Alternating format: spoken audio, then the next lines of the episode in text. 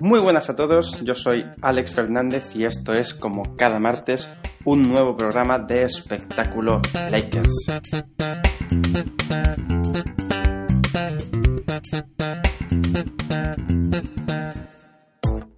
Pues sí amigos, ya estamos a 3 de septiembre, el primer martes de septiembre, el primer Taco Tuesday. ¡Taco Tuesday!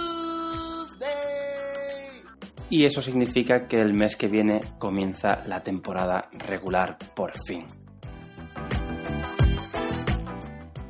Yo por lo menos estoy deseando que empiece la temporada y estoy deseando ver en acción a los Lakers en los partidos preparatorios. Para este episodio tendremos varios puntos a tratar. El primero de ellos será el seguimiento al Mundial que se está celebrando en China, en el que ayer consiguió la victoria España frente a Puerto Rico con más problemas de lo esperado.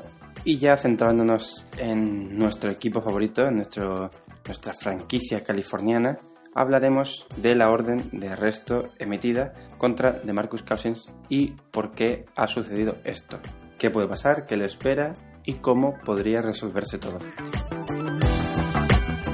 Además, hablaremos de las poquísimas posibilidades que hay de ver a Anthony Davis como center, como pivot, aunque puede que para playoffs, en el caso de alcanzarlos, sí que haya un poco más de flexibilidad a la hora de ponerlo en el centro del ataque.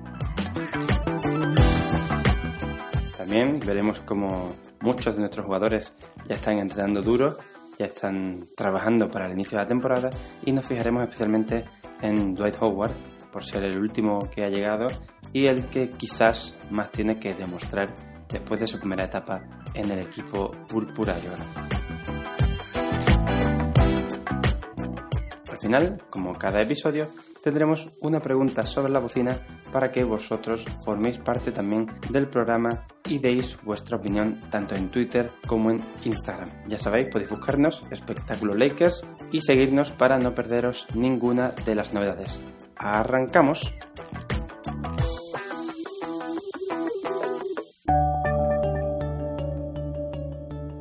Empezamos con el repaso al Mundial de Baloncesto de China y bueno, ahora mismo eh, se están jugando algunos partidos de la segunda jornada, con lo cual todavía no está todo demasiado decidido, pero de los primeros grupos sí que ya hay cosas interesantes. Por ejemplo, Argentina y Rusia están clasificadas para la segunda fase, al igual que España, que ayer selló una victoria contra Puerto Rico un poco más complicada de lo que a priori podía parecer, pero con estas dos victorias avanzará a la segunda fase sin problemas. Por otro lado, Serbia, una de las candidatas, por supuesto, al oro o al menos al podio, también ha ganado sus dos partidos, con lo cual está ya dentro de la siguiente fase, al igual que Italia, que está en el mismo grupo. Una de ellas, en este caso, será el rival de España en la siguiente fase, con casi toda posibilidad Italia, Esperemos al menos que sea Italia, porque quizás sí tiene un nivel un poco más parejo con el combinado español, que Serbia parece que está un puntito por encima, como por ejemplo podría estar los Estados Unidos, aunque sabemos que no es su mejor plantilla de los últimos años, o Grecia, que bueno, con Antetokounmpo ya prácticamente podría jugar él solo. En el grupo E, como digo, Estados Unidos también ganó su primer partido sin mucha complicación y esta misma tarde juega el segundo partido que probablemente defina su pase a la siguiente ronda.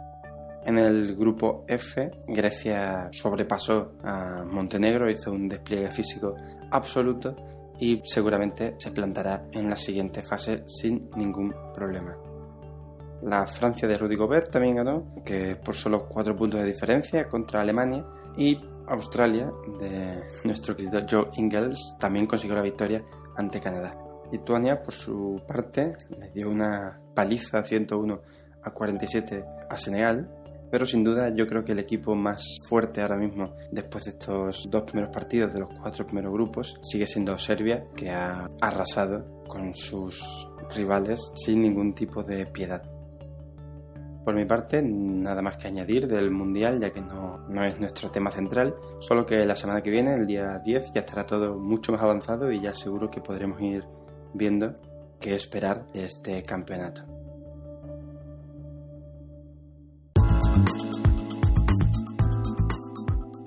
Pasamos ahora a un tema que reviste bastante gravedad ya que es una orden de arresto contra DeMarcus Cousins. Parece que el año 2019, desde luego, no es el mejor de los años para este jugador, que aparte de las lesiones, como la del ligamento cruzado anterior de la rodilla izquierda, que ya hemos comentado en los capítulos anteriores, ahora se le suma un problema legal debido a una amenaza que realizó contra su expareja Christy West. El portal TMZ Sports ha desvelado un vídeo que ha dado la vuelta al mundo en el que se ve como Christy West está hablando por teléfono con supuestamente de Marcus Cousins. Durante esta alterada conversación, el jugador de Lakers le pregunta a su expareja si su hijo podría ir a su boda, que recordemos se casó hace unos días con Morgan Lang. Pero Christie se negó y fue en ese momento en el que DeMarcus Cousins perdió por completo los papeles. Ante la negativa de su expareja, expresó claramente que le pondría una bala en su puta cabeza. En ese momento el audio se corta y desde entonces la corte de Mobile en Alabama, que es donde vive Christy West, han valorado las amenazas supuestamente de Marcus Cousins como un caso de acoso en tercer grado y por ello la policía ha puesto en marcha una orden de arresto contra él. Además, la expareja del jugador también ha intentado solicitar una orden de alejamiento para evitar futuros problemas. Por su parte, tanto la NBA como los Lakers inciden en que están investigando estas acusaciones y que son conscientes de la acusación que involucra a Marcus Cousins y que se toman este enfrentamiento en serio. Los Lakers, un comunicado, indican que están en proceso de recopilar información y que se reservan más comentarios hasta entonces. De momento, de hecho, ni de Marcus Cousins, ni la NBA, ni los Lakers han hecho ninguna otra declaración. Desde luego, si esa voz es de, Marcus Cousins y esta amenaza es real, es una actitud completamente deplorable e inaceptable y personalmente creo que se le debería apartar tanto de la franquicia como de la NBA durante un buen tiempo, además de las consecuencias legales que implique.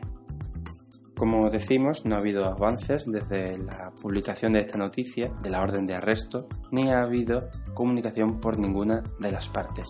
Así que estamos a la espera de conocer más sobre este asunto para tratarlo en profundidad. Cambiamos ahora de tercio y entramos de lleno en la plantilla que se está preparando ya para la nueva temporada.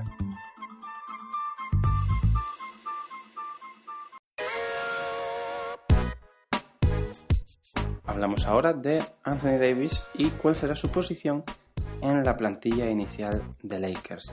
Cuando fue presentado como miembro de la franquicia, una de las principales preguntas eh, fue si estaba dispuesto a jugar una cantidad importante de minutos como pivot. Él fue claro en este sentido y dijo sin ningún tipo de duda que él estaba mucho más cómodo jugando de 4 que de 5. Por supuesto, se entregó completamente a las órdenes de Frank Vogel e insistió en que sería él quien tomaría las decisiones sobre su posición. Aún así, fue el mismo Anthony Davis quien remarcó que actualmente el juego en la NBA parece que ha perdido un poco esa estructura que antes era mucho más estricta o más cerrada. De hecho, ahora es fácil o, común ver equipos jugando con cuatro jugadores pequeños, por así decirlo, y un pivot como referente, o tres exteriores bajitos y dos muy altos. Hay muchas formas de componer un equipo y tal como decía Anthony Davis en su presentación, lo más importante es sacar a cinco jugadores que se entiendan bien, que jueguen bien para el equipo y que consigan el mayor beneficio posible de sus minutos.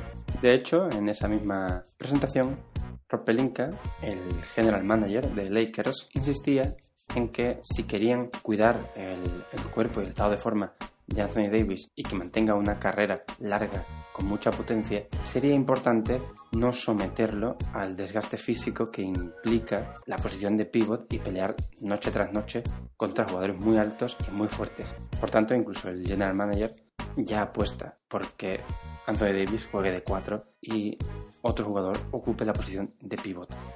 Es cierto que Anthony Davis viene de una época en Pelicans en la que las pocas opciones que había en su plantilla le obligaban a jugar de 5 prácticamente todas las noches. Pero cuando Lakers firmaron a Marcus Cousins y refirmaron a Jabal McGee, parece que se vio más claro que él no jugaría en esa posición durante esta temporada.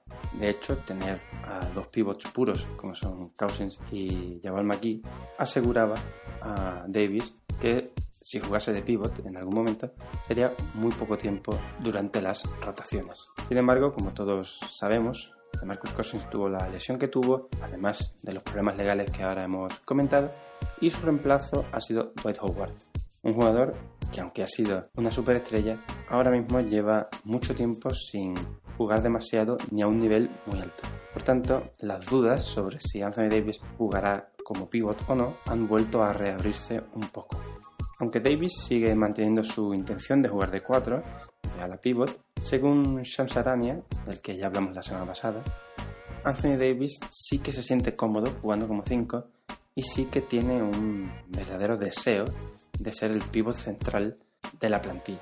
Eso sí, él preferiría esta opción durante los partidos de postemporada y playoffs y reservar a un 5 puro para los partidos de la temporada regular.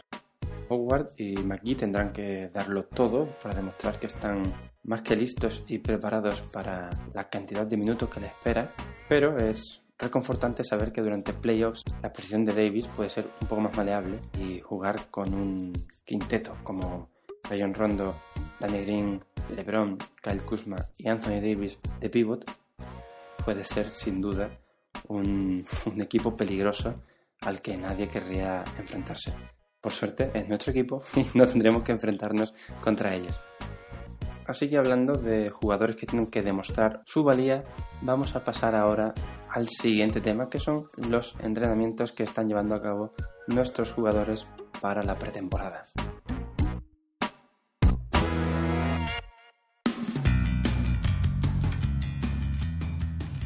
Justo ayer veíamos imágenes de LeBron y Davis entrenando juntos en la que el propio James decía que entre ellos se presionarán y harán esforzarse al otro al máximo más que ningún otro rival.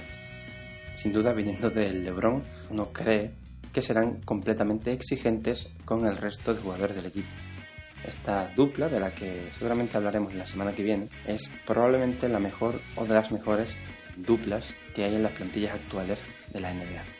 Otro del que hemos visto muchas imágenes entrenando y practicando es Dwight Howard, como hemos dicho antes, tiene que demostrar que realmente puede ganarle el puesto a Jabal McGee y que puede ser una pieza fundamental como pivot referente en la franquicia.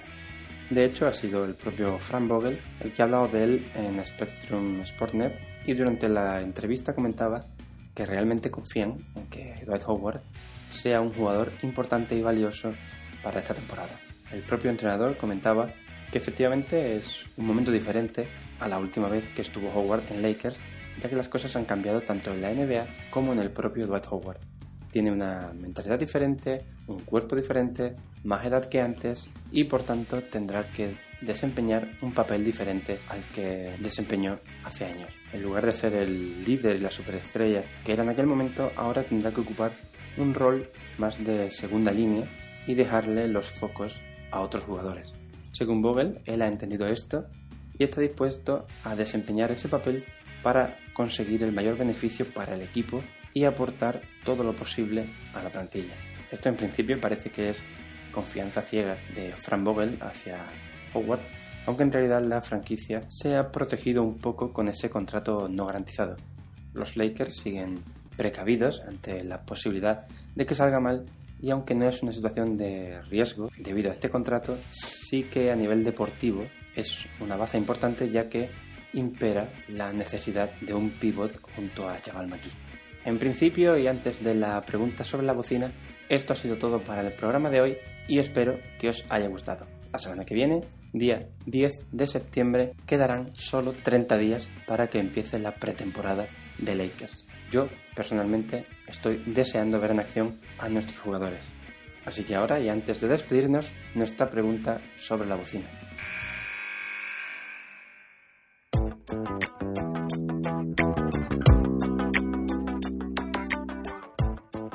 hoy nos salimos de nuestra temática habitual para esta pregunta y os queremos lanzar la siguiente cuestión. ¿Cuál creéis que será el podio de la Copa Mundial de FIBA? Aunque mi corazoncito me empuja a poner a España en el podio, creo que lo más lógico será una final Estados Unidos-Grecia, en la que gane Estados Unidos probablemente, y el tercer y cuarto puesto quedará definido entre Serbia y España. Como aún los cruces no están claros, no podemos saberlo con seguridad, pero bueno, yo espero que al menos en semifinales entre España y ver dónde llegan el resto de selecciones. Así que ahora sí, cerramos aquí, nos vemos el próximo martes, os esperamos.